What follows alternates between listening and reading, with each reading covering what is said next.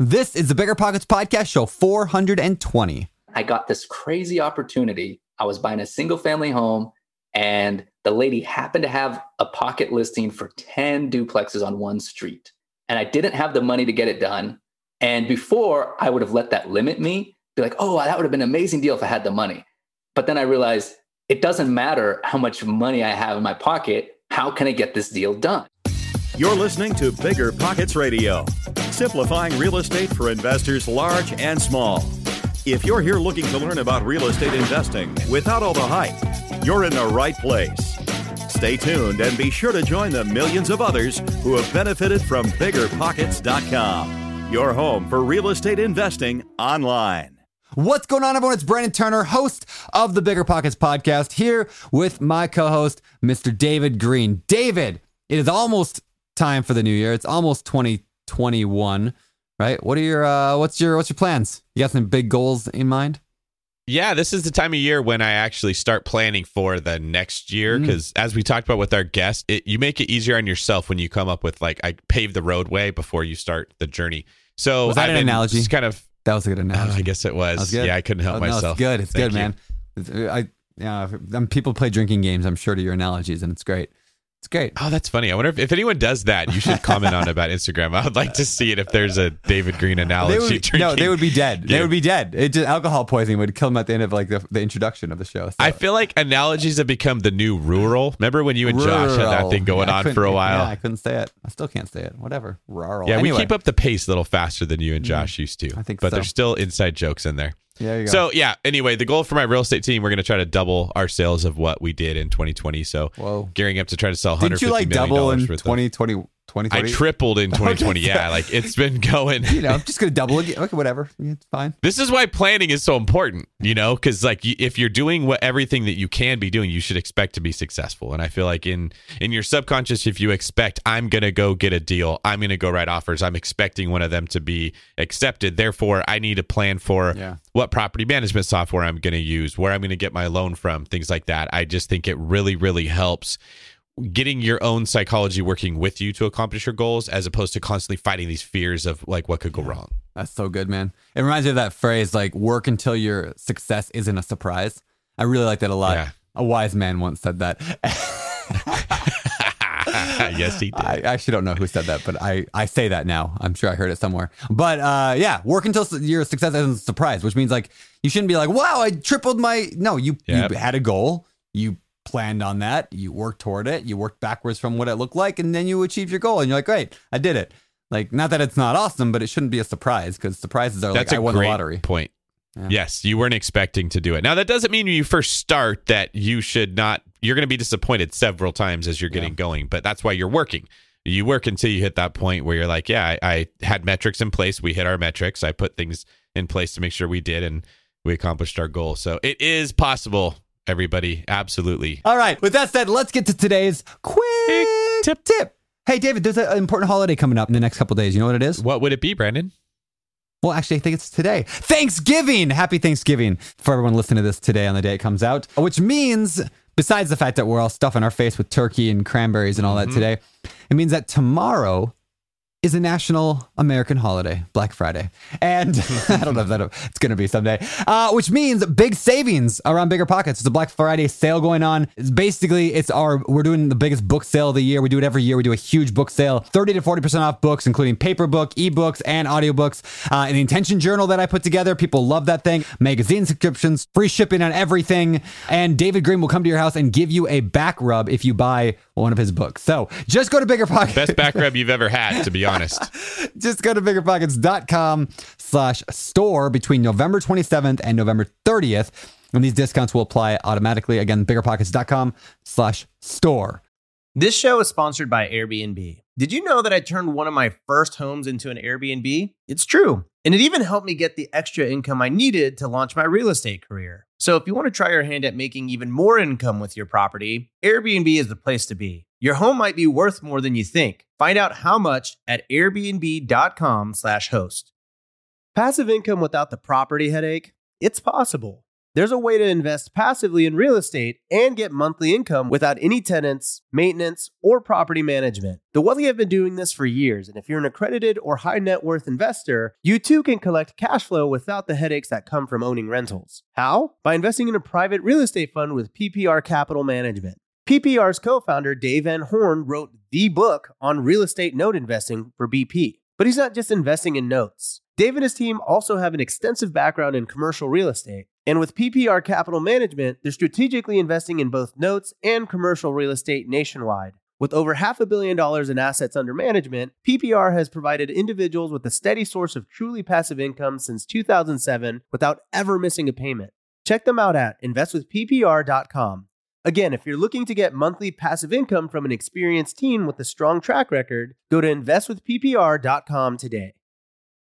Finding rental property insurance has been a headache for the past few years. You know the feeling. You're scrambling, calling twenty different insurance agencies in a dozen different cities, struggling to protect your portfolio at the right cost. But I'm going to tell you a little secret that'll change everything. Veteran investors don't go through the everyday insurance companies. They just use N R E G. N R E G, that's N R E I G. Provides insurance solely for real estate investors. They've built the largest insurance program in the country for residential, tenant-occupied, vacant, and renovation properties. The best part? You can put all your properties on one insurance schedule and one monthly bill. And you can add, change, or remove properties without having to cancel one policy and purchase another. They insure properties from single-family rentals up to twenty-unit multifamily dwellings, vacation rentals, mobile homes, condos, and more. Trade catchy jingles for cash flow with insurance made for investors. Visit N R E G dot com slash B P pod to request a proposal. N R E I G dot com slash B P P O D. And now I think we're ready to jump into this episode. David, you ready? Yeah, let's do it. I love today's show. All right, so today's show is a guest named David Grabiner. David was a, you're going to hear a story, but basically he started investing from thousands and thousands and thousands of miles away, about as far away as you could possibly get from where he was investing, and had some really massive success he's had over the last several years. And you're going to learn how he's done that uh, using what we call in the show sweet spot apartment complexes. You're going to learn about how he finds these, how he finances them. He, he talks a lot about how to manage these properties and why they're difficult, but why that That's where the money is to be found in today's market and in the future market. So you're going to learn about these uh, these mid-sized apartment buildings today and a lot more. So without further ado, let's get into the show with David Grabiner. David, welcome to the Bigger Pockets podcast, man. Good to have you here. Thank you so much for having me. It's a real honor. Oh, thanks, man. We got to be uh, we got to be careful today. We got two Davids, so I'm going to call David Green here, Baby Beard, and we'll call you oh, Normal Beard, and we'll, we'll be all good. It'll be a good show. Uh, so tell us about yourself. I mean, how'd you get into real estate? What'd you do before that? I know you kind of had an interesting uh, background. Yeah. So before I became the D I Y underscore landlord on Instagram and had all my multifamily properties, I was just a hospital administrator working in the Democratic Republic of Congo in Africa. just like just like everyone else. I mean, it's just normal story. Yeah. Okay. Exactly. And I had this crazy idea that I wanted to become financially independent. And, but I didn't have any money and I was only making like fifty-four thousand a year and I had four kids, no, two kids and two of us, so four in the family. Yeah. And I was like, how am I going to do it? Yeah. Hospital, hospital administrator to in, in Africa, in, in, in the Repu- Republic of Congo. Am I saying that right? Democratic, Democratic Republic of Congo. Okay. Yeah. Is that kind of like United States of America, but you can shorten it just by saying America, or would it be weird to say Congo? Is that well, weird? There's two Congos, oh. So you can't just say Congo. Oh, okay. There's the Republic of Congo and the Democratic Republic of Congo. So it's very... All right. So you were yeah. in the Democratic Republic of Congo. Why Why there? I mean, what, did you grow up there? I grew up as a missionary kid. So okay. I grew up in Zambia. I went to high school in Kenya. And then I met my wife, who's from Argentina, in Kenya. We got oh. married. Her parents had a hospital in the Congo, and they asked us to come work there. Ah, very cool. My brother-in-law is uh, Kenyan, from Kenya. So, Oh, um, awesome. I've not been there, but it is, oh. it is in the works at some point. So...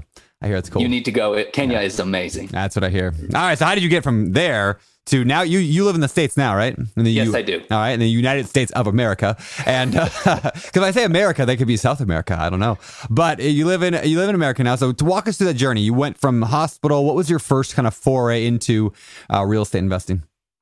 So when I was over there, I was like, okay, I need to buy, invest in real estate, but I couldn't use my income because all my income was from over there, so no one could verify it. So I had a lot of disadvantages, but as Brandon always said, you need to look at your advantages. So Did I, say I was that? like, what advantage so. do I have? Sounds, you say it all the time okay, on Bigger good. Pockets. Okay, that sounds good. And I'll claim it. It means a lot. I'll take it. I'll take it. It's it's probably one of those things that David says and then everyone just says that I say it. I'm I'm going to go with But I'll take I'll take credit. It's okay. uh, so my advantage was I had a dad who lived in the States and had some income yep. that could be used to get loans. Yeah. And he's also a great partner to work with, and we get along really well. And not everyone has a parent who they can work with, but I happen to have one of those that I do have. Yeah. That I can work with.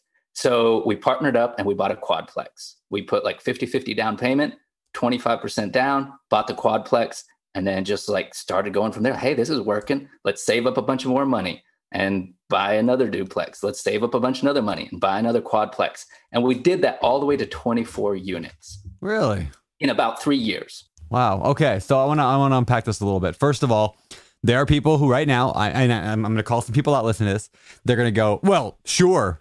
Must be nice to have a, you know, super rich family that can just give you money, right? So first of all, I'm, I'm, I don't, I don't know your family state, but I'm assuming they're not just super rich loaded, right? No. So, but more importantly is I would encourage people to ask, like, that are thinking that right now, like, must be nice to have a family that can just partner with you or something like that. Is, and this is the unfair advantage thing that we talk about all the time, is like, everybody has something. Everybody has something that they're unfairly advantaged in. Uh, and so if you spend your whole life going, oh, it must be nice, must be nice to have this, must be nice to have that, like, you'll never get anywhere. Like, you just, people get sucked into that must be nice. Uh, somebody told me the other day that some, some real estate guy has a t-shirt he sells that just says must be nice because of that same thing. Like, yeah, like, because people no. are, yeah, it's crazy. My dad was a missionary, like working as a missionary his whole life. When I was growing up, my loaded, parents were making loaded. six hundred dollars a month. Woo! Yeah, that's the money. six hundred dollars right a month. That's how we grow up living off. Like, he yep. didn't have money set aside. I mean, he had a tiny little bit that he had saved up, yeah. but it wasn't like he had all this money. We just like, we're going in this together. We're putting all our money in in one basket and let's go. Yeah, that's that's awesome. So so walk us through that very first one. I mean, like, let me even go back from there. You call your your father and you're like, all right, hear me out. I got this crazy idea. I know I live over here and you're over there, but we're going to make millions. I mean, how, how did you approach it with him? Like, what, what was your logic there? So, yeah. So I was like, okay, yeah, I've been reading these books. Here, check out this book. Hey, check out Bigger Pockets. Um, they have an awesome podcast. I've been listening to the podcast. Like, check out all these things. And he's like, he was interested in real estate too. He's like, yeah, we could do this. And I had developed this little Excel spreadsheet. And I was like, listen, if we buy for this and this, we're going to make twenty percent cash on cash return. Yeah. And he said, that's what Warren Buffett makes. And I said, I don't know what Warren Buffett makes, but I know we're making twenty percent cash on cash return. Yeah. uh, That's he's awesome. Like, you sure? I was like, yeah, if we buy it for this and we do this. And then he started looking at the number. He's like, yeah, we could probably make a twenty percent return on this. That's cool. And, and just scale from there. All right. So you started, you, you pitched him. He's like, all right, I'm into it. Which, by the way, I think is a, is a good way. There is a thing, and David, I would love your thoughts on this because you're really big into the disc profile stuff, but there's like ways to pitch people that appeal to certain types of people. Like, some people love that, like, like you can make a, you know, X amount return on investment. They'd be like, yeah, that's right. And other people, you'd be like, you could retire five years earlier. And that would like really appeal to that person. Or you could, you know, work few hours every week so you spend more time with your family. That would appeal to other people. So I find it interesting is when you're pitching potential partners to think about like what, what drives them, what motivates them, what gets them excited, and it might not be the same thing that gets you excited. So kind of interesting uh, thought there. David, what do you, David Green, what are your thoughts on that? I think that's a common mistake a lot of people make is they assume everyone else thinks like them. So when when there's people that you bring an opportunity to and you say you can make a lot of money, to some that's actually distasteful. What that just yeah. sounds like a terrible reason to do anything. You know, if you say, hey, would you like more time with your kids so you work less overtime because I can make you passive income on the side through what I do, that's a completely different story. So the disc profile that Brandon, you're talking about is uh, a behavioral assessment that breaks down what people value. So the D, the I, the S, and the C are the four components of a personality. Your D score is your dominant score. It's how quickly you make decisions in a in an environment you've never been in or in a situation you've never seen. Your I is your interactive score. That measures how much you like interacting with other people and how much you value being liked. Your S is your stability score. That measures how much change you like or how much you kind of like to live by the seat of your pants. And your C is your compliance score, which kind of deals with how much you like structure, protocol. Uh, the, those are like your engineers, your architects, your bookkeepers. They like Excel spreadsheets. They're very analytical by nature. And so it's not just the motivation for why someone would do it, but the way you present the information. If you're talking to a certain disc, you definitely want to give it according to what they, how they perceive things, how they would like to hear. And man, when I learned about that, to me, it felt like the Rosetta Stone of communication. I went from continually being frustrated that people didn't understand what I was saying to it just became so easy to get your point across. Yeah, that's cool. Yeah, yeah, real helpful. All right, so walk us through. So you you guys started buying properties together. You bought yeah. the fourplex. What went right? What went wrong? And and also, where was this at? Okay, so this is in Chattanooga, Tennessee. Ah, I love my, Chattanooga. Oh, it's an amazing city. I kind of yeah. just, that's another advantage I had. Like yeah. I went to college here and and I didn't know it at the time, but I sold after college. Was a terrible market and everything collapsed and I started selling insurance. Mm-hmm. And I went door to door, like selling insurance. I would call up and say, hey, I'm coming to see you to explain Medicare to you. And like, okay, come on out. So I was driving all around Chattanooga and I didn't realize it, but that was an advantage later in life because I knew all the areas. I knew the zip codes, I knew the streets. And so I was able to invest back here in Chattanooga. And even though I'm not, I wasn't in the States, I knew what, what areas, what they looked like just from my memory. So in Chattanooga, find a quadplex from another investor for one hundred twenty-five thousand dollars. And we still have it today. It pretty much has just gone right. And that was kind of lucky that the first deal went one hundred percent right and hasn't had any major problems, but it made it easy to go on to the next thing. Now to go to the next one though, we were sacrificing, like we were living off of like half of my income and saving up the other half of the income to invest. So it's not like I had a lot of money and I could just keep investing. No, we we sacrificed a lot. We lived on like twenty thousand a year, yeah. twenty-four thousand a year so we could save up. And we did that for a number of years. And, you know, credit to my wife, an amazing wife who was willing to do that in the beginning to set us up for success in the future.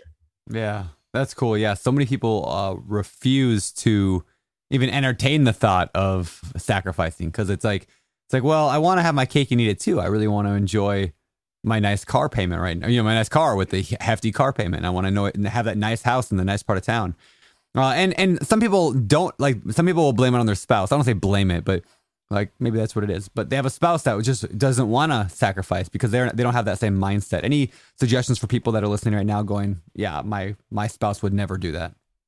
I think it goes back to kind of what David Green was saying about how they see things and more importantly, how they see money.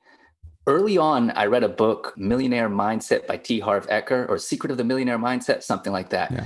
by T. Harv Eker. And I read it with my wife. And there's a part in there where you talk to your partner about how they view money.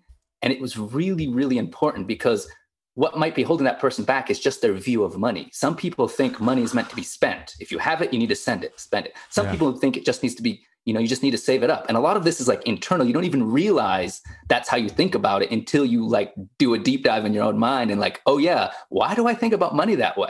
So having that conversation of how people think about money, especially with your spouse, can be so helpful if you're trying to get to the next level.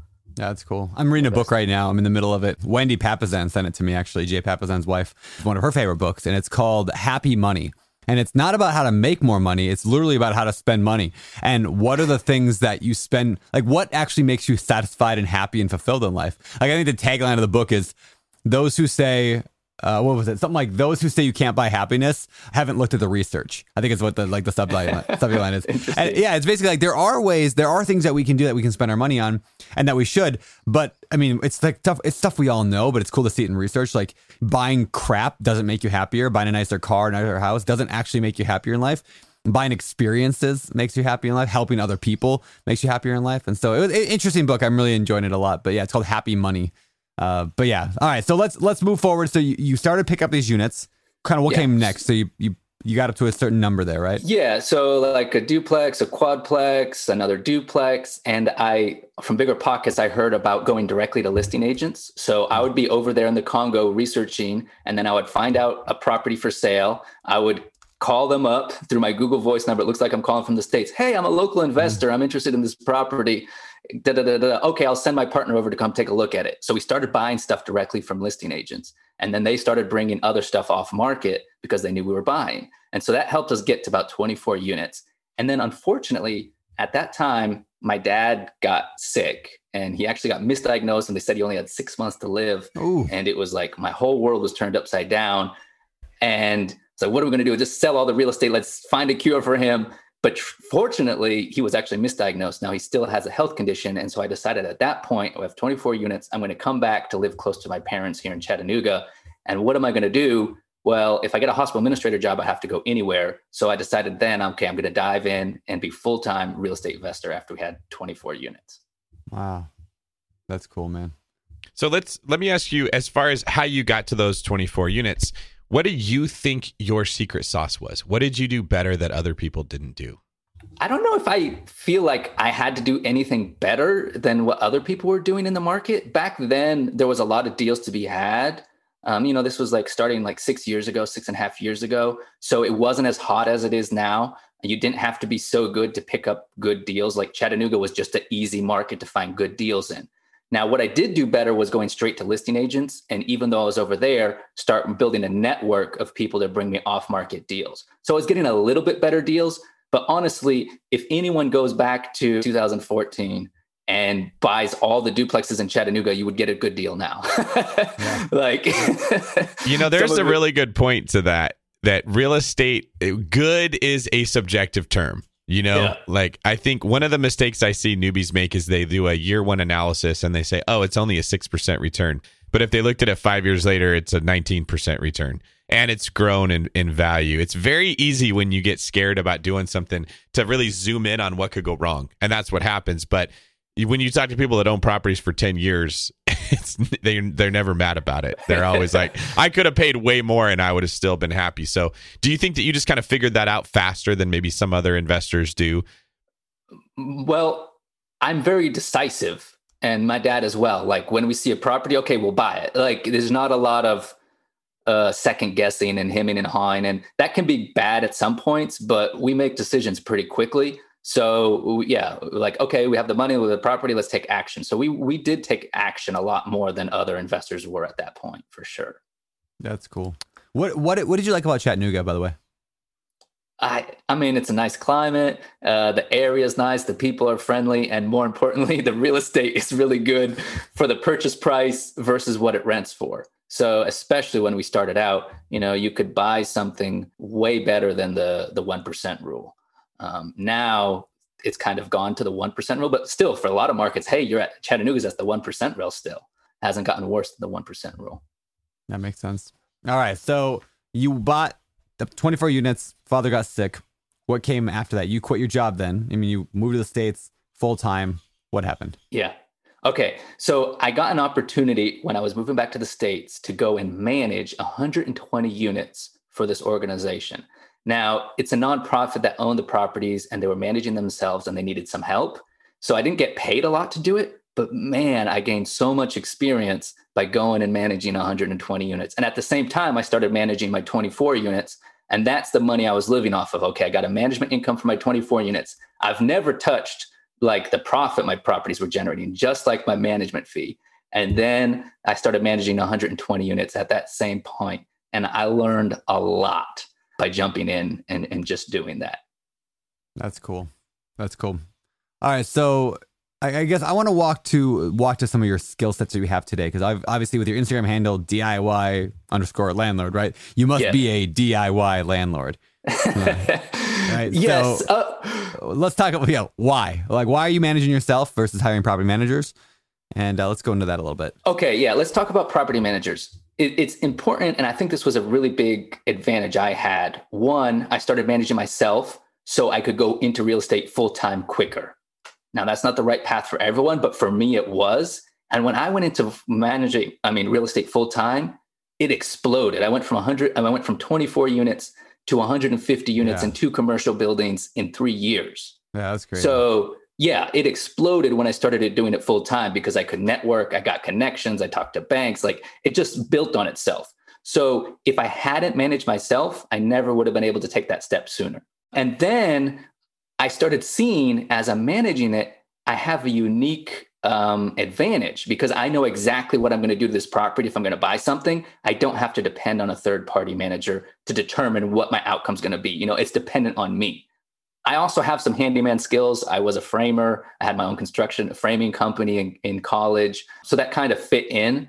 And so I do some of the manual labor myself. I've kind of stopped that now that I've hired some people and stuff like that. I'm, I'm phasing some things out. But in the beginning, I was doing a lot of it because I had time and because it saved me a lot of money and it helped make me money. So it, it just helped me build my portfolio by doing those things at that point.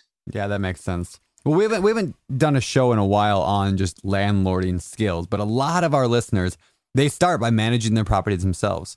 Uh, and, you know, we can have the debate all day long whether or not somebody should or shouldn't. Uh, but, you know, I started that way. David even started that way. And David didn't stick with it long because he realized his skill set was better in property management. But like I, I started that way. So let's let's go through some specifics on property management. First of all, when you're looking for a tenant, like what do you say to people? Like, I, because one of the most common questions I get is, what if I can't find a tenant? How do you answer that?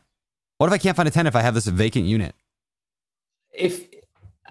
I mean, and, and nowadays in America, who is saying that? I don't know where you're living that you can't find a tenant. Like, yep. I mean, the tenants are everywhere, yep. for one.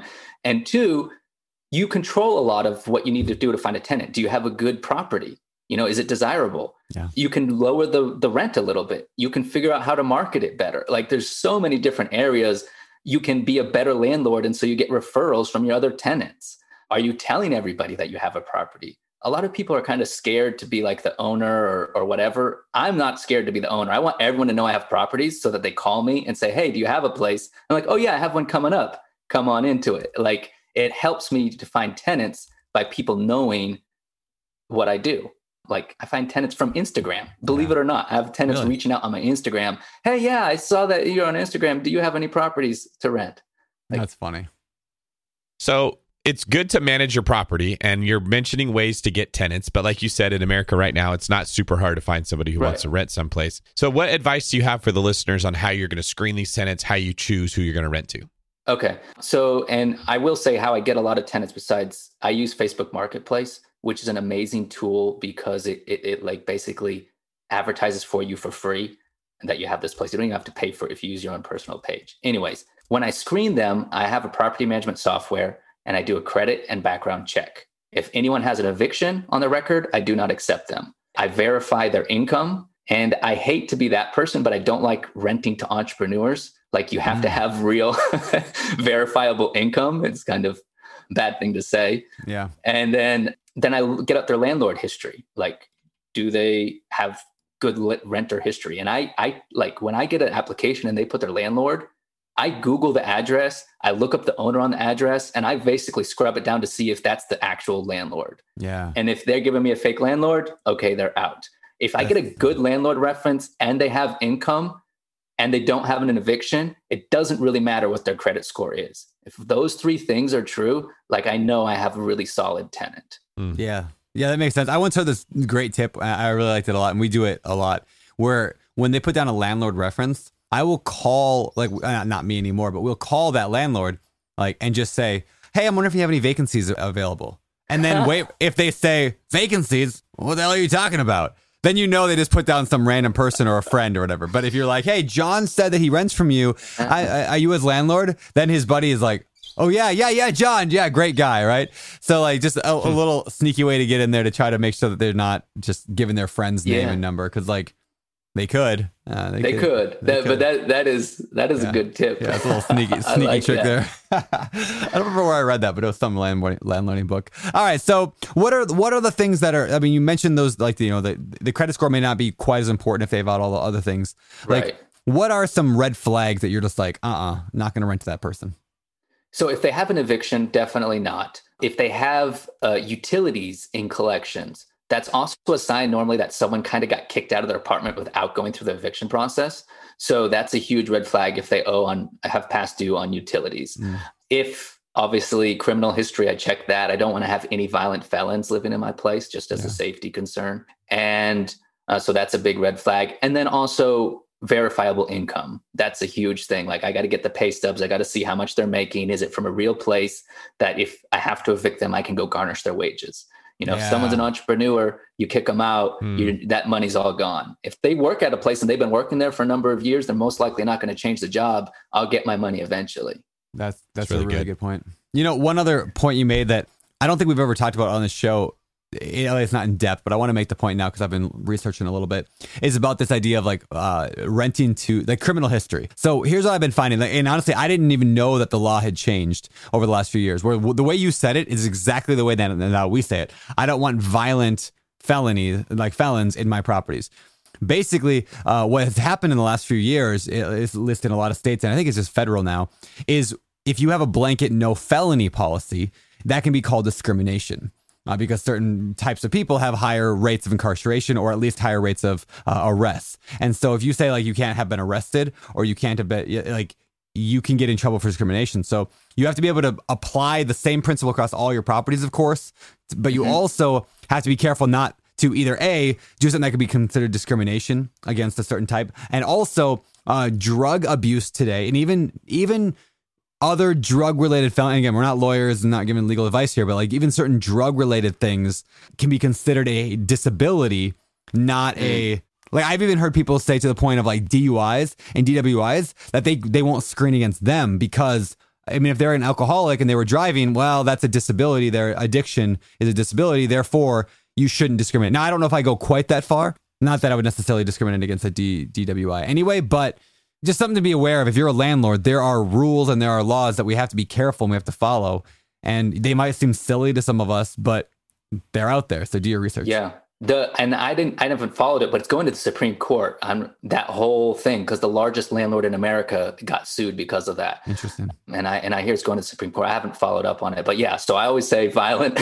Yeah, violence. Is like violent, yeah. Like that's the thing. And the truth is, like, whatever. I'm not a little bit of possession of here or there. Yeah. That's not the biggest problem um, to have in a tenant, to be honest. Uh, agreed. And going back to, I just wanted to mention with this whole property management, like why I did it. And looking back, I can see why it was an advantage for me, because there's like two types of property managers. There's the property manager who is a real estate agent broker, and they know how to manage single family homes. They know how to show the heck out of a single family home.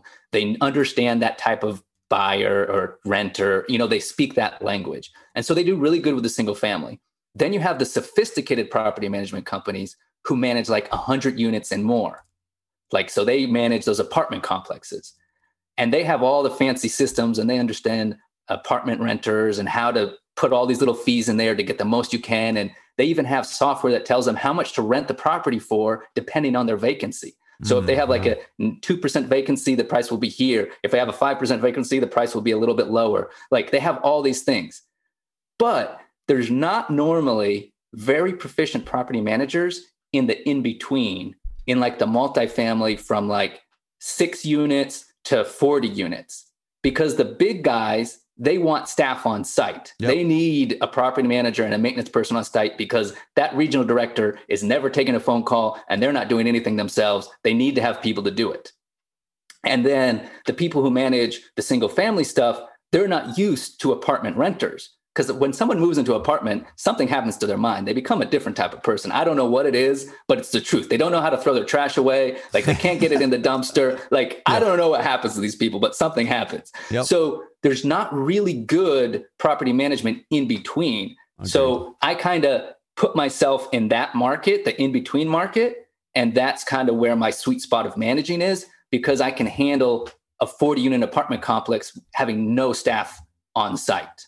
Yeah, you know, I, I'm writing this book. Well, I wrote this book where it's in editing right now, but The Multifamily Millionaire comes out next year. And we're, we have two volumes. The first one's on small multi. The second one's on large multi.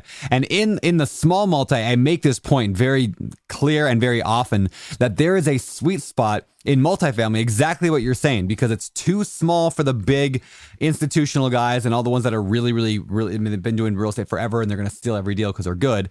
And it's too big for all the people just getting started buying their first house or single family, or at least they think it's too big. So that's just like in managing, there's no good managers. There's also not, not as many investors looking in that range either. And so if you're in, in a market, you're trying to get started with something a little larger, there can be a good sweet spot right there. Now, I am curious, how are you able to get loans for all these properties? That's another question I get very often from people saying, well, what if you get, I thought the limit was only four loans, or I thought the limit was only ten loans. Like, how do you get these loans to get up to one hundred and some units that you have now? So the limit on loans that people talk about is just conventional mortgages. That's the type of mortgage you get on your own house. You can also get on an investment property. and they check the heck out of your credit score and your tax returns and everything yeah. you spend and your insurance, and they look at everything. And it's like a long list. And you can only get a certain m- number of those, up to ten uh, normally. They're like four, and then it becomes harder, and then you can get ten.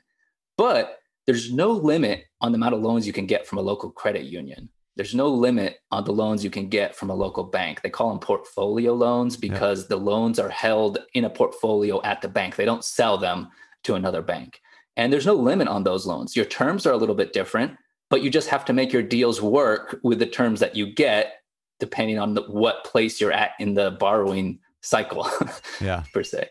Yeah, that makes sense. Yeah, I think people, I have never known anybody, like, hopefully this kind of puts this issue to rest for those listening. I have never known anybody, and I doubt you guys ever have either, who went and got their ten loans and went, shoot, I'm, I don't know what to do next. I can't figure it out. I'm done. I'm stuck.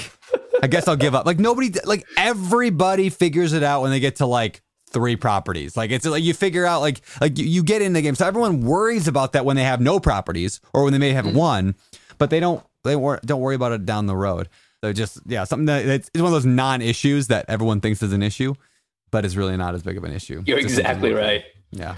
Funny. All right. So let's, let's, one more question on the property management side, like from me anyway, what do you see? Like, successful property managers. I know later on the, in the show, I'm going to ask you about what, the, you know, what do top investors do that sets them apart, but good property managers, like what, what do they do? Like, what are some of the principles or traits or skills that good landlords, property managers, people who take care of residential property, what do they have that's different?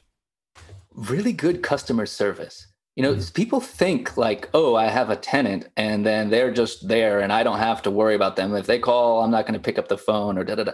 No, like if you have really good customer service, if you have a property manager who always picks up the phone, mm-hmm. that is just huge because you you you reduce your maintenance expenses because you're heading off problems before they start or you're fixing them before they become a big issue. You're reducing your vacancy because you know, you're a good, easy to get a hold of. So when someone's calling to rent a place, they get in touch with you right away. They're not waiting a day to hear back from you or anything like that.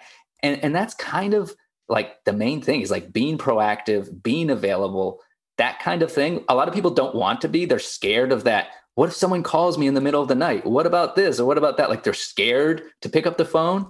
But being always available to the phone is really, if I were to hire a property manager, that's what I would want. I would want my tenants to be able to call them any time of the day. And at least if it's an emergency, they would get someone. Yep. And that if they're listing it, if they call, it gets picked up right away.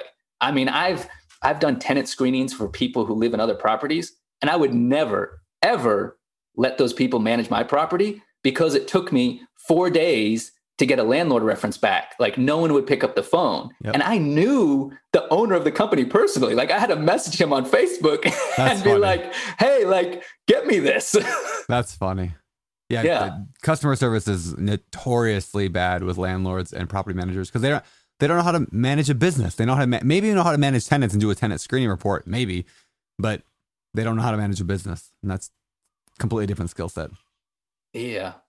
This show is sponsored by Airbnb. Did you know that a long time ago, before I ever started my real estate business, I turned one of my first primary residences into an Airbnb? And that's the extra income that I needed from Airbnb that gave me the confidence to go out and work for myself and eventually quit my nine to five job. And now I have dozens of Airbnbs all over the country. I've even partnered up with the old David Green on a recent property in Scottsdale to take our portfolio to the next level. And of course, we host it on Airbnb. But you don't need to be a full-time real estate investor to start on Airbnb. As a matter of fact, I was self-managing ten properties while working my nine to five job, so I know anybody can do it. Think about it this way. You're looking for extra income and going on a vacation. Wouldn't it be great to rent out your space and let your property pay for itself while you're gone? I did this one time. I pitched my wife and my roommate, because we were house hacking, on the idea of renting out our home, and it paid for all of our expenses on a trip to Mexico City. So go and give it a try. It might just change your life, just like it did mine. And I really do mean that. Your home might be worth more than you think. Find out how much at airbnb.com slash host.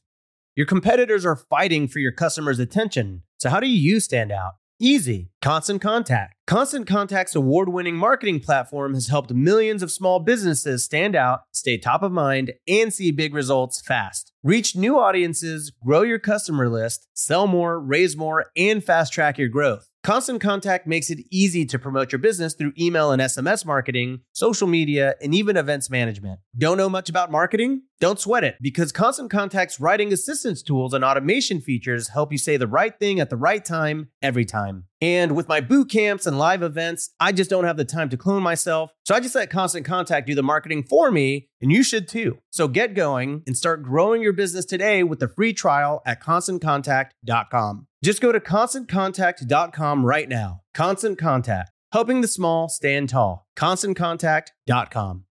Listen up, business owners, because I've got some quick little math for you. Fewer costs equal more profit. The problem? You're spending more than ever on operations, materials, deliveries, software, and more. So why not reduce your costs and headaches with NetSuite by Oracle? NetSuite is the number one cloud financial system, bringing accounting, financial management, inventory, and H R into one platform and one source of truth. Oh, also, NetSuite lives in the cloud, which means you can reduce I T costs with no hardware required. Cut the cost of maintaining multiple systems because now you've got one unified business management suite. You can improve efficiency by bringing all your major business processes into one platform, slashing manual tasks and errors. It makes sense that over thirty-seven thousand companies have already made the move to NetSuite. So don't let rising costs sink your business growth. And by popular demand, NetSuite has extended its one-of-a-kind, flexible financing program for a few more weeks. Head to netsuite.com slash biggerpockets. netsuite.com slash biggerpockets. netsuite.com slash biggerpockets. You've heard us talk about it before. High interest rates are crushing real estate investors, leaving even some of the best investors in need of funding now. But with today's liquidity crisis, who can fill the demand? With Fundrise, America's largest direct-to-investor alternative asset manager, you have the opportunity to. Fundrise's new opportunistic private credit strategy was designed specifically for this new market environment. Fundrise supplies high-demand bridge financing on high-quality assets with creditworthy borrowers. Top real estate investors get the funding they need while you walk away getting paid a healthy interest rate. To date, Fundrise has completed more than five hundred million dollars worth of private credit deals with an average net interest of ten point eight percent, and they've already amassed a pipeline worth more than three hundred million dollars. Don't sit on the sidelines. You can take advantage of this unique window of opportunity while it lasts with Fundrise's new private credit strategy. Ready to start? Go to fundrise.com slash pockets to learn more. That's F-U-N-D-R-I-S-E dot com slash pockets. This is a paid endorsement for Fundrise. Past performance is not indicative of future results. All investments can lead to loss. So when it comes to providing good customer service, there's tools that will help. There's customer relationship managers, there's systems in place.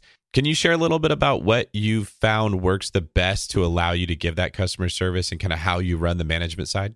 Yeah, that that's a good point. So I don't, I mean, I, currently I'm managing like two hundred units in total, and all my tenants have my phone number. Well, they have a Google Voice number that goes to my cell phone, but they're pretty well trained to text. If they need something, they send a text message, and that's pretty easy. Like, I don't mind text messages because I can answer them when I need to get to them. I can see if it's an emergency. I, I really like uh, text messages. But on top of that, I have a property management software called Buildium.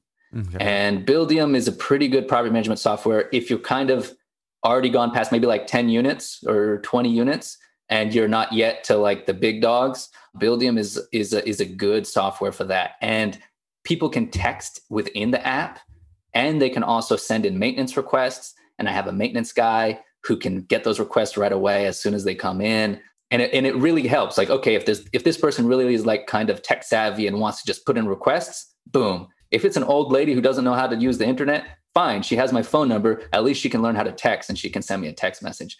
I, I've seen some people who are like, no, they only have to send in requests online. And I don't think being rigid like that really helps, because there's some people who just can't figure it out. And you might end up with a whole house flooded because that person couldn't figure out how to put in a maintenance request. Yeah. Yeah, that's really good. Well, how yeah, about, I, can you share some of the specifics? It sounds like what you're saying is that Buildium is a portal that allows communication between landlords and the tenants to make it easier to service what they need. It probably also avoids that whole awkward, they're calling me, they're asking me for something. I know I don't want to agree to it, but I don't know what to say. Does it also help with rent collection? Does it also help with like maybe reminders that maintenance needs to be due that you can leverage off to handymen or people on the team? Yeah, it, it is a complete package. So I do all my accounting in there. All the rent collection comes in. People can pay online. They can even pay cash. You know, a lot of people are like, how do I accept cash? Well, with this product, I accept cash, except that people go to C V S to pay it.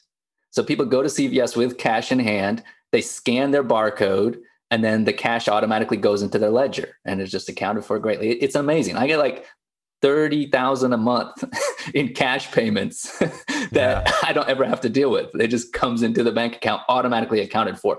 And then the tenant also has a website. It's the same. It does my tenant screening in there. I mean, it does everything in there. E-leases. I mean, it's all in one. And that's why I like it. And it's pretty easy to use. Yeah, we have uh, we actually operate all of our like residential, like my Grays Harbor, Washington, like my lo- my starting properties, I guess, are all yeah. managed under Buildium. I yeah. think I think my property management company that does the mobile home parks uses uh, something called Rent Manager, very similar. Anyway, yeah, so yeah, very cool stuff. So you're using that to, to kind of handle all your stuff, which which is important. And the nice thing about most of those platforms, and there's a number of them out there, is that they allow you to kind of scale up a little bit. Like you don't have to necessarily pay thousands of dollars a month or hundreds, even hundreds a month to get started. Like you can get started a little bit cheaper, but it's good. What I think is that it's good to get those systems down when you only have a few units rather than waiting until you have fifty or a hundred. Cause that's what I did. I waited till I had like sixty or seventy units, but I think before we started using Buildium, and then it was hell. Like then it was like a lot of work to get figured that out. I would have rather started when I had two units and just acted like I had a big business. Do you agree? I do agree. I, yeah, at least have a couple of units, see how it's working, and yeah. then figure out a system that's going to allow you to grow. Like, yeah, be ready. It depends what you want. Some people only want two units. Fine. Yeah. If yep. But what is your goal? If your goal is one hundred units, well, yeah. start acting like you have one hundred units and get all the systems in place so when you do get mm-hmm. there, you'll be ready. Yeah. I'll tell you something else in addition to that that's really cool for the people listening. There's something about that if you build it, they will come mentality from the Field of Dreams movie that just works so good with human brains. When I go and hire staff and I have people on payroll, it affects me emotionally when it comes to lead generating for business, because now if, if I don't do it, either that person loses their job or I don't turn a profit. It, it changes the way that I interact. It's not, oh, do I have to do this right now? You want to go do it, because you've set everything up. When you've got systems in place like what you're describing for one hundred twenty units and you've got ten, it there's this part of you that feels like, I need to fill these spaces. I need to find properties. I need to analyze deals. You don't mind doing it. You look forward to it. Is that a similar experience? It sounds like because you said you're very decisive and you take action quickly, that may have been what led to you scaling, was you kind of paved the road and said, now I got to go take the journey.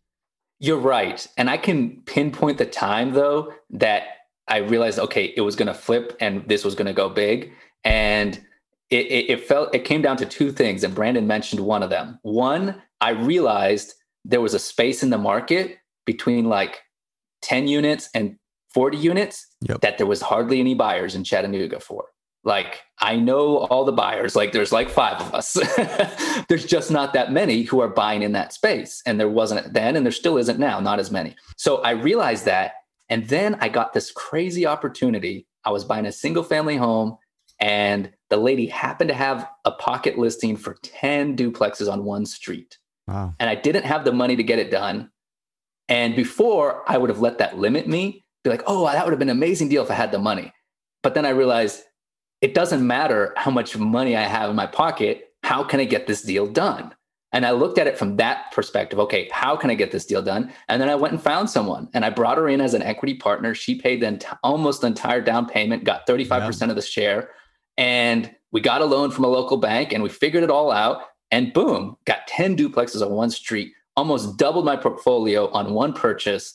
And that kind of like opened my mind to say, all I'm looking for is deals. I don't care about money, how much money I have in my bank account, da, da, da, da. Deals are what matter. And I know deals are found in this space because there's not that many of us here. So this is where I'm going to target. Yeah. yeah. You know, one of the reasons I think that that sweet spot exists, the ten to forty unit range, is because they are, they are a little more difficult to manage. You don't have on-site management, right? You don't have, you don't have an integration, institutional grade, one hundred eighty unit with a pool and a, you know, jacuzzi or whatever. Like you don't have that. And it's not a single family house that's, you're going to get really, really nice tenants. So there's this, there's a difficulty that is present in that space. So like, we don't want to lie and say there's not, Mm-mm. but that's where money is made, especially in a competitive market like today, is if you're willing to take on hard things like that, and you can become good at solving those hard problems like that. I mean, that's why like people a lot of times ask why I stick with mobile home parks. It's because they're freaking hard. They're difficult.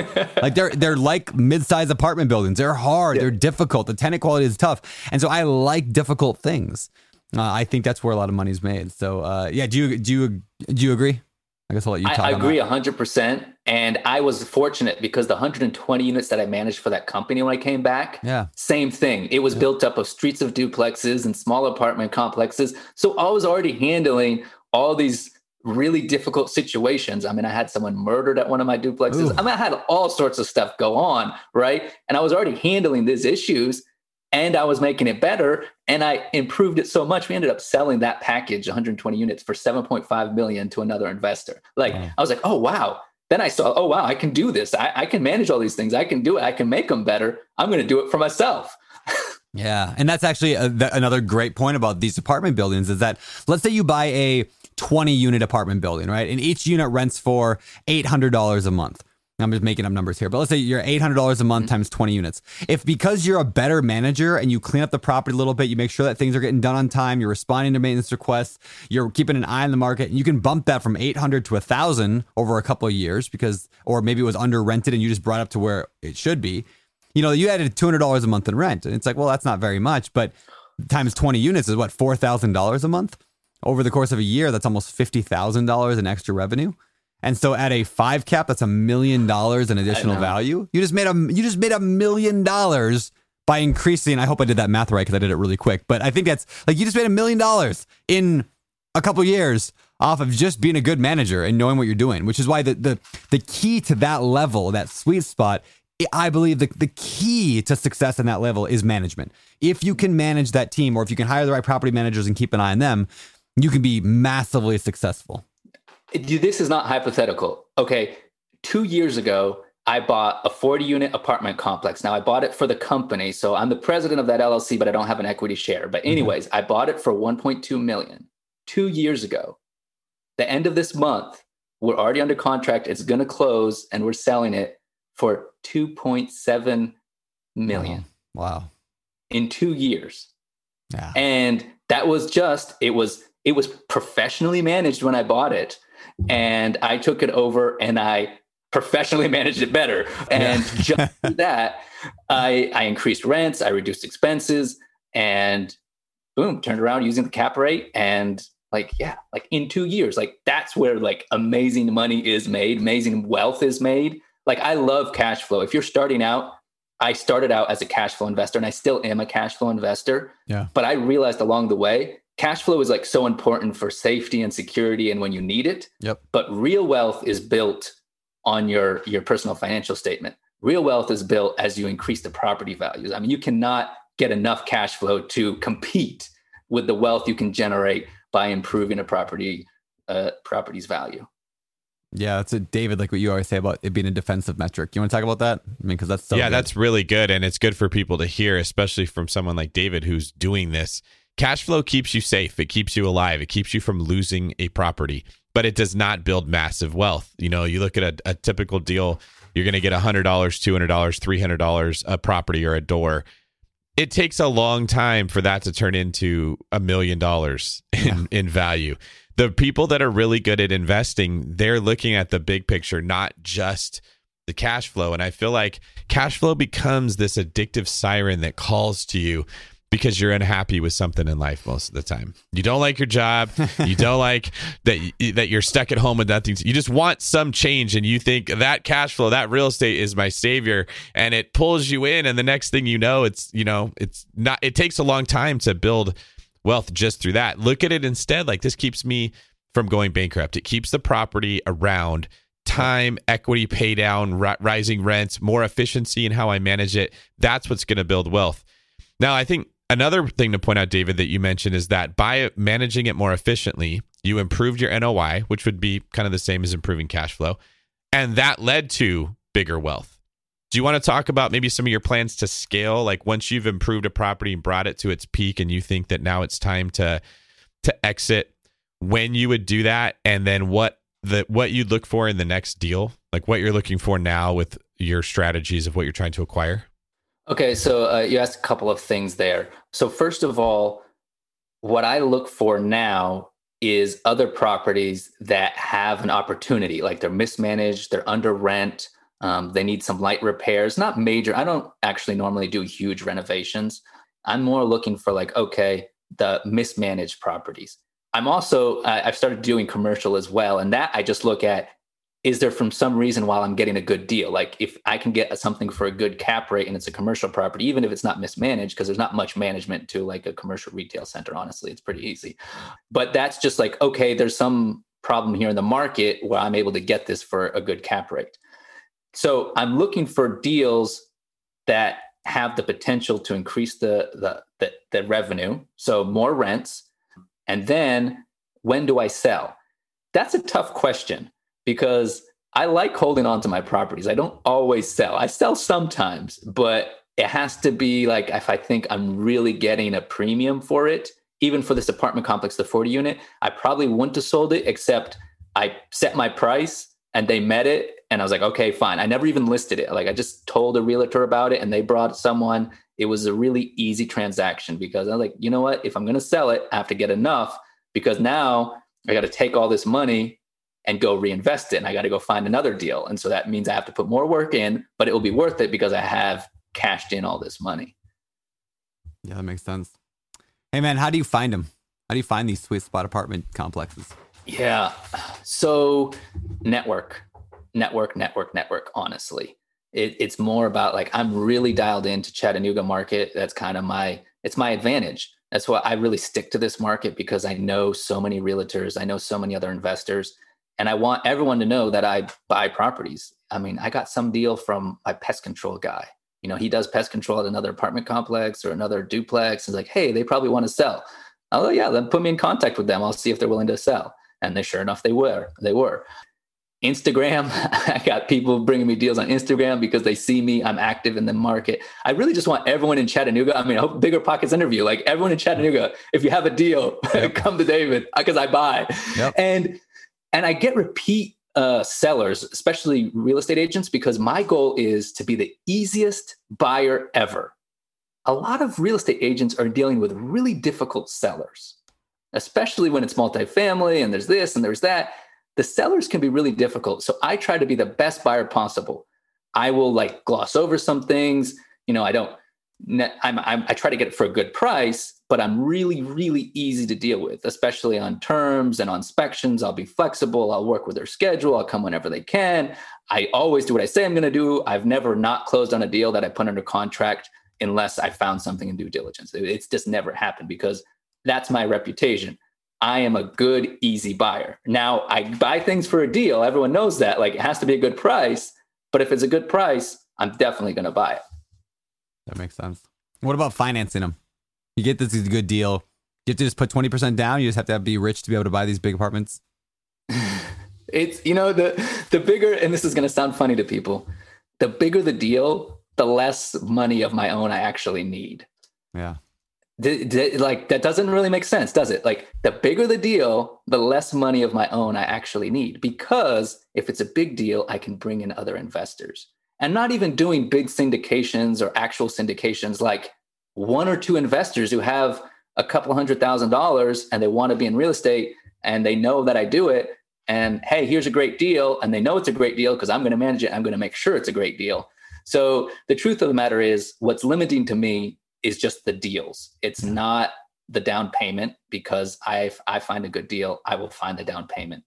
Um, it just, I'm, I'm sure, Brandon, you know, like it's like, if it's a good deal, people are going to come with their money because they're going to make a good return and they trust you. Yeah, it's so true. And I love that you say like the, the thing to, the thing that you focus on is the deal. Like it's not that you don't think about money at some point. Of course, you're going to think about that. You're that's why you're networking. That's why you're connecting with people and doing all that. But like if you're focused and you're you're you're you're primary driver is to understand that if you have a great deal, everything else falls in place. It's kind of like the, the book, The One Thing, right? Jay Papasan, Gary Keller, like The One Thing is all about what's that first domino? What's that the one thing that you could do that makes everything else easier or not necessary? I'm butchering the, the phrase there, but basically, yeah, get a great deal. Everything else is easier. And guess what? Getting a great deal is totally something that you can learn. It's totally a skill, just like basketball or fishing, that you can get good at by reading some books and by practicing and by talking with other people who are already good at it. And so it, when you think about real estate in that way and you realize that, yes, it is that simple, like it should make everyone listening to this right now going, well, shoot, this sounds way easier than I thought, because it is. It's like, it's not easy. But it's also not like, this is not trying to figure out how to, you know, I don't know, day trade stocks with Warren Buffett or something. I don't know. Like real estate's not that complicated. Like I, I don't think I'm that smart. Like, honestly, like I, no trigonometry, no algebra, even like I'm like pretty basic, but it's pretty easy to see for me because I put in the time and the research. I listened to Bigger Pockets. Yeah. I read the books. Like you have to put in the time. But once you put in the time and the research, you realize, okay, I have the data now. The skill set is actually pretty easy. It's not very complicated. Yeah, I love that you said if that. If you man. could say there's one thing that you did well that other people didn't do well and really just say, hey, this was what I got right and that's why I got here, what would you say that is? You know, that's hard to say because I don't think I necessarily... There's a lot of ways to do things in real estate especially. And I'm happy to share my story, but I don't necessarily think it's the only or the right way to do it. There's a lot of other ways and a lot of other successful, more successful people than me, honestly. I took action though. And the people who don't do anything, they didn't take any action, that definitely sets us apart. But not only did I take action, I had a goal that I was going to reach and I was determined to reach it. So I, I wrote it down. I said, this is the goal. And then I made a plan to achieve it, wrote that down.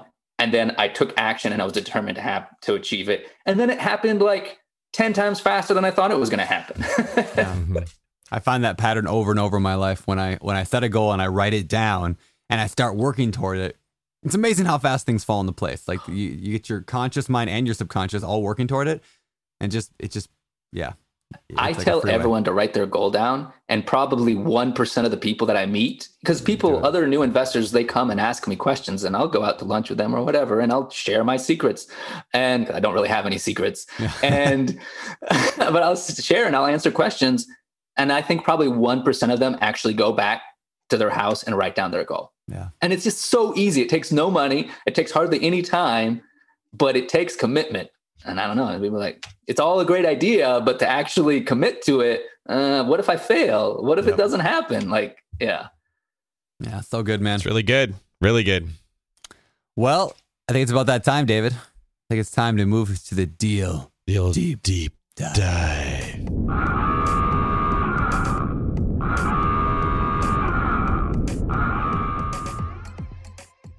All right, Mister Grabiner, it's time for the Deal Deep Dive, the part of the show where we dive deep into something that you've done. So uh, we're just going to tear apart a property in a good way, you know, and find out, get the dirty details. So uh, with that said, are you ready?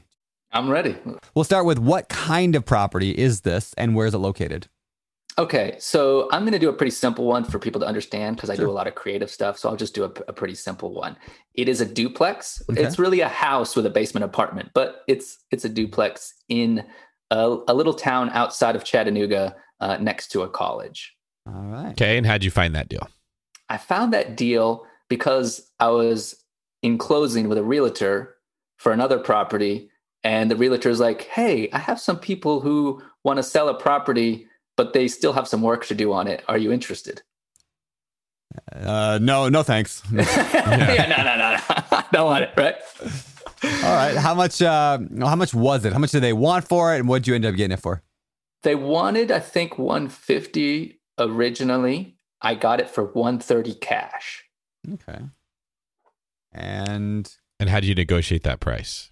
So I went and I talked with them and I met with them and I was like, really easy. I did my inspection really easy. And I was like, well, if you want to list it, and I put financing on it, the realtor had said something around like, oh, they probably would want one fifty. But if then I walked the property and they had some work to do, like the bathroom needed to be finished. And I was like, you could just stop working today.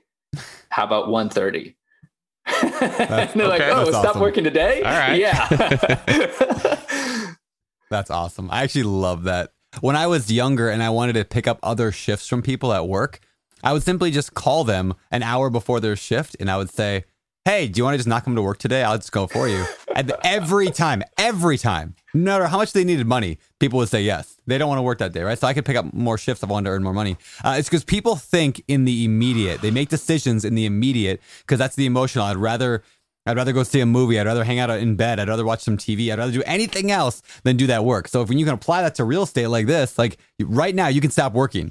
I mean, you're not telling them, hey, if you just work two more weeks, you get ten grand more. That's a lot of money per hour. But like, they don't, they don't think that way. It's not a logical thing. It's an emotional, I could stop right now.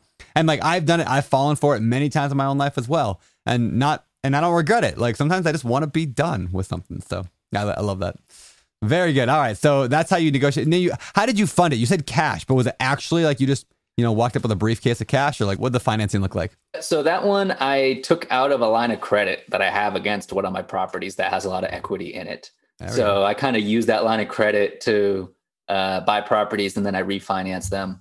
But even for someone who doesn't have a line of credit or cash, there are hard money lenders out there and they don't require much. Like don't let that, oh, I didn't have cash, stop me from being able to do it. Like, yeah. You had access to cash. It was just more expensive than the cash I had mm. access to. Oh, that's good. That's a good way of looking at that. Yeah. We all have access to cash. We just have it at different uh, values or different it costs us different costs, amount of money to use yeah. it. Yeah. Different costs. That's, that's really good. That should yeah. be a t- that should yeah, we, be a I guess we buy everything with cash. It's just whose cash are we using? Exactly. All right, cool. So once you had this property, what'd you do with it? So I finished up the basement. It took a little bit longer than I thought because my maintenance guy actually had to have a pacemaker put in. So he was out for a couple of weeks. But good thing I know how to do stuff myself because I can step in when I have to. That's that's the advantage of knowing how to do some things yourself. But anyways, so I fixed it up a little bit and now I got it rented out. Um, the upstairs rents for twelve hundred dollars and the wow. downstairs rents for seven hundred dollars. Wow. I actually didn't even list it. And a previous tenant of mine called me and said they needed a place to stay. And I was like, perfect. I got the perfect place for you. So you got this property, you bought it for one, you said one thirty, right? You put some, how much, how much you put into it roughly? Uh, five thousand dollars. five, okay. So not much it. At all. Okay. So you just finished it yeah. up there. And now you're renting it for nineteen hundred dollars a month total. Are you paying water, yeah. sewer, and garbage there? Or do you have it split? No. No, tenants. They pay their own water. Ah, yeah. a, oh, that's like the, that is like the golden, like, I don't know, golden, whatever you want to call it, goose, we'll say for now. Like in, in uh small multifamily, I think if you can get the, the tenant responsible for their own water, sewer, and garbage, like it's, it's unreal the difference. Like my, all my best properties are the best because of that. So that's cool. If you can split it, if you can do sub meter, if you can do whatever you can do that. Oh yeah. So it's good. So important. I have a twenty-four unit right now that I'm like, have my maintenance guy like taking meter readings because it's like individually yep. metered, but I'm, I'm, then I charge them back, but I'm in discussions now with the water company to have them take it over. And it's going to be so awesome. Once they take it over, I don't have to worry about that. Yeah. But the other guy was just, the previous owner was just eating it because yep. it was too difficult to deal with. Yep. So he was eating uh, twelve, twelve hundred a month yep. in cost. Yep. And he was just eating it. And let's do some quick math, right? twelve hundred a month times twelve is fourteen thousand dollars roughly a year. And that is seven hundred thousand dollars in value at a five cap, I think, right? So like seven, I, like, or at a, at a ten cap, it's, well, yeah. am I doing that math? Yeah. Well, no, it'd be like, let's see, a ten cap, that's not quite that much, but fourteen thousand a year divided by ten would be four, one hundred forty-four thousand dollars, right? one hundred forty roughly. At a ten cap. At, at a ten cap. So at a five cap, it'd be three hundred. Okay, fine. three hundred K in value that he's just throwing away. Not quite at seven, but yeah, it's, it's crazy. A lot of people are wondering how I'm doing that math. If you want to know it, like, just look up like cap rate and N O I on Bigger Pockets and you'll find that how that formula works. And there's a lot of articles. Yeah, but about over it. A three year period, that's almost a million dollars. It's a lot. That's what we're talking about. It's, and it's easy for three years to go by where you just think, okay. oh yeah, I got to get to that. Yeah. There, there's, yeah. it's, it's crazy how much leverage there is when you can shift that water bill over and how much more valuable your properties are. When we buy our mobile home parks, it's like the first thing we do is we shift all, like we, we install sub meters if they're not already there. Tenants pay their own water, sewer, garbage. And I have never, ever had a tenant like leave because they had to pay water, sewer, garbage. Never. I've never had a tenant leave. I've never had a tenant like even like complain, oh, you pay water here? Like it's almost like they don't, they don't understand because to them it's like, oh, it's just, it's just a little water bill. It's fifty bucks a month, one hundred dollars a month. So it's not a big deal for them. They just accept it as like, oh, it's the cost of living in this property. But for the landlord, it's huge. And it also cuts yeah. down and saves water and saves the environment. So there you go. You're doing something good. All right, right, man. Let's the end. Uh, the last question here. So you funded it. You, what'd you do with it? So are you, did you refinance it then at that point or what? Oh what yeah. You... So I am closing on the refinance on Friday. Uh, refinanced nice. it out. I got it appraised for one sixty-five. So I'm pulling out all my, all my money back out. I won't have anything in it. And I got a great little deal from the Collegedale Credit Union over here down the road. and That's they right. give me the loans and they're so easy. And it's like never going back to conventional because yeah. it's so easy when you're in the commercial land, honestly. That's cool. All right. The well, last question. Of- what lessons did you learn from this deal? Ooh, to appreciate my maintenance guy. Mm. Because when he was out and getting other people to do the work was... Yeah. It was tough. That basically, I mean, it's a pretty small, basic deal for me. I didn't really, you know, it's nothing really new to me. Besides that, I had to do it when my maintenance guy was sick. So I yeah. appreciate him even more. There you go. That's awesome, man. Well, good, good. That's a really good example of a really good burr. Like where you burred a property, the buy, rehab, rent, refinance, repeat property. Mm-hmm. You used short-term money, which was that line of credit to buy it. Uh, you then refinanced it, got paid off your line of credit then. Uh, so now you have a nice long-term loan that cash flows like an A T M machine, this property. I'm sure it does. Do you, do you know, what's your estimate on what you're going to be getting for cash flow? You know, I don't know, actually. I, I, I That's sad. I should know. But right. off the top of my head, I don't. I have a lot of properties. yeah. I mean, the fact that you're not paying water, sewer, and garbage, it's probably, you already did some work to fix it up. I mean, you got to be cash yeah. flowing hundreds a month per unit. Oh, yeah, yeah, like yeah, definitely. Oh, yeah. oh, always. Yeah. It, at least four hundred a month. Yeah, it'll be at least four hundred a month for that property. Yeah, that's awesome. Very cool, man. All right, well, with that said, let's get to what, one of the last questions actually I will ask before we get to the famous four. I got two quick ones. First, uh, where do you see yourself headed in the future? And secondly, what can our audience bring value to you? How can they bring value to you? Okay, so where I see myself headed in the future is very unique.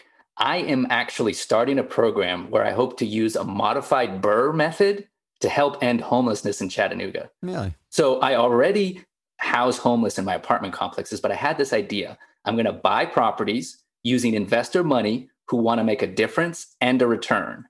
Then I'm going to rehab the properties in partnership with the city of Chattanooga. They'll pay for half the rehab if I agree to rent it out to low-income individuals. Mm. Then I'm going to rent them out to people who are on Section eight, who are homeless or at risk of being homeless. So when someone goes homeless, they often get a Section eight voucher. Then I put them in the property. At the same time, I'm going to re-educate the tenant. There's a program called the Homeowner F S S program that Section eight does, but no one takes advantage of. And it will teach these people how they can achieve their goal of becoming a homeowner, like over the course of the year. And it incentivizes them because if they increase their income, they don't lose that money like they normally do. Instead, it goes into a pot that they can use as their down payment on a property. Then I'm going to refinance the property, pull my money out, and then hopefully I'm going to resell the property to that previously homeless individual so they can just buy the house that they're in. So it's a completely kind of shift from what I've been doing, but it's I'm something I'm really passionate about. And hopefully, so I already bought my first property. I'm going to buy ten next year. And then in the three course of three years, I'll have one hundred. I'm going to get one hundred in three years. And I'm going to try to see how many people I can successfully put through this program. That's cool, man. That's awesome. Yeah, I, I Just yesterday, I was walking around and I saw like a kind of a like a homeless camp out here in Maui. There's not a lot here in Maui, but there were some, and I was like, man, I should be doing more, like to try to like, because like we we educate so many people on how to be a landlords, but like, yeah, I need to find more ways to give back and try to end homelessness, or at least try to limit it some. Some, yeah, kudos to you. That's awesome.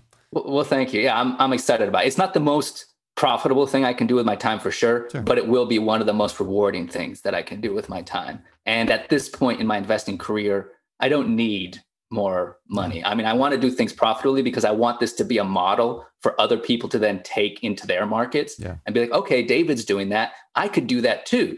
And it won't be the most profitable thing, but it will be a good thing for my community, and it will be steady income, and it will be a little bit of money. And then I can then grow my career from there. Yeah, that's, that's awesome. I think that that is key is you want it like, you don't want to just think, how do I help? I mean, you can think this, how do I help a dozen people or even a hundred people?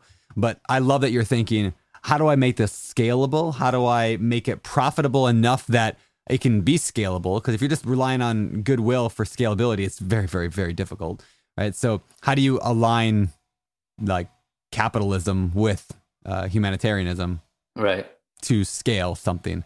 I think that's like the the perfect perfect model right there. So yeah, very cool. And, well, and thank how, you. Uh, yeah.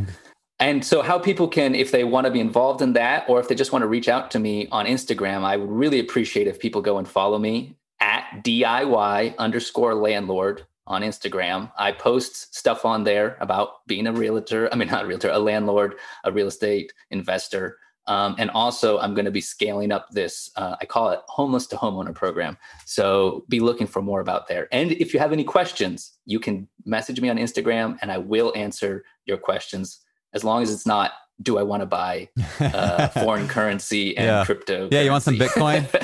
No. Yeah. All right. Uh, yeah, that's awesome, man. I just followed you as well. So now we're uh, we're Instagram buddies. So with that said, let's get to the last segment of our show. It's time for our Famous Four. All right. Time for the Famous Four, the part of the show where we ask every guest the same four questions every week.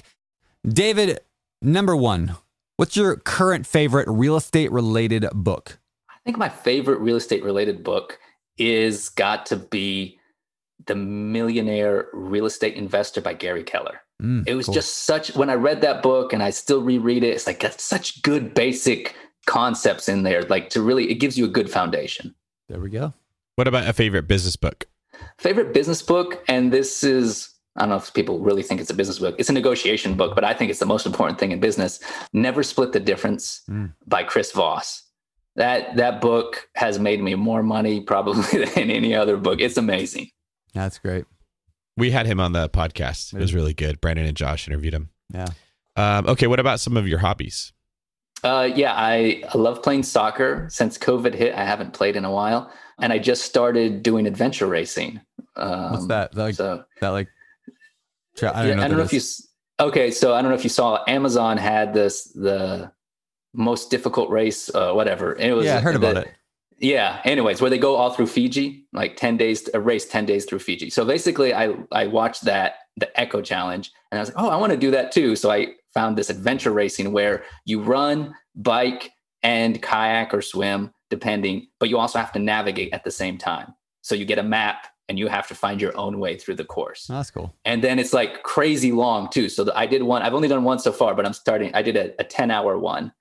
And then they have like a twenty-four hour one. They have three days, five days. Wow. So I'm building my way up. I want to do, there's one that goes across Florida. It's called the Sea to Sea, and it's three days. So I'm I'm building up to do, be able to do that. That's awesome. Very cool. All right, man. Well, last question from me. What do you think separates successful real estate investors from all those who give up, fail, or never get started? One, they write down their plan. Two, they're determined to succeed in their plan. And three, they give themselves enough time to achieve it. Mm. Too many times people want to be millionaires overnight. Real estate will turn you into a millionaire, but don't put a, a ten-month time frame on it or a one-month time frame. And give yourself a couple of years, and I guarantee you'll get there. So write a plan down, determination, and, and enough time. And that's what the successful people are doing. I guarantee it. I love it. All right. This has been awesome, David. Thank you very much. For people that want to learn a little bit more about you, where would you recommend they go? I would recommend that they go to Instagram, D I Y underscore landlord, and follow me. And I also want to give a big shout out to my other investor friends on Instagram who helped me actually get on the Bigger Pockets podcast. Mm. Uh, Ayoka, Rob, Forrest, and Rebecca. You guys are the best, and you actually helped me get on the show. So I am very, very appreciative of them. That's awesome. Well, thank you to those four. And with that said, time to get out of here. Thank you, David Grabiner. You've been awesome. Can't wait to uh, kind of continue following you on Instagram, see what you're doing, following your journey, learning from you, growing together. That's what's cool about the Bigger Pockets communities. We're all like doing this together, learning, growing, helping each other, which is awesome. So if you're not plugged into that world, everyone listening to this, you should be, you know, sign up for a free Bigger Pockets account and then follow us on social media, David Green twenty-four, Beardy Brandon, and D I Y underscore landlord. It's just a, it's, it's a good place to learn while you're yes. looking at cat videos. It's great. All right, man. Well, David Green, you want to get us out of here today? Thank you, David. This is David Baby Beard Green for Brandon Big Beard Turner signing off. You're listening to Bigger Pockets Radio, simplifying real estate for investors large and small. If you're here looking to learn about real estate investing without all the hype, you're in the right place. Be sure to join the millions of others who have benefited from bigger pockets dot com, your home for real estate investing online. The market is changing, and finding your way can be tricky. Rates shift, headlines whirl, but your goal hasn't changed. You want financial freedom, and the best investors know it's not about timing the market, it's about time in the market. If you're ready to get into the real estate investing game or take your game to the next level, finding an investor-friendly agent is your next step. With Bigger Pockets Agent Finder, you can find the right agent in minutes. Just head to bigger pockets dot com slash deals and enter a few details about what and where you want to buy, and bam! Instantly match with an investor-friendly agent who fits the bill. These local market experts can help you navigate the neighborhoods, analyze the numbers, and take action with confidence once and for all. This free resource is only available at bigger pockets dot com slash deals. Get an agent, get the deal, and get closer to financial freedom at bigger pockets dot com slash deals. That's bigger pockets dot com slash deals to find your investor-friendly agent today.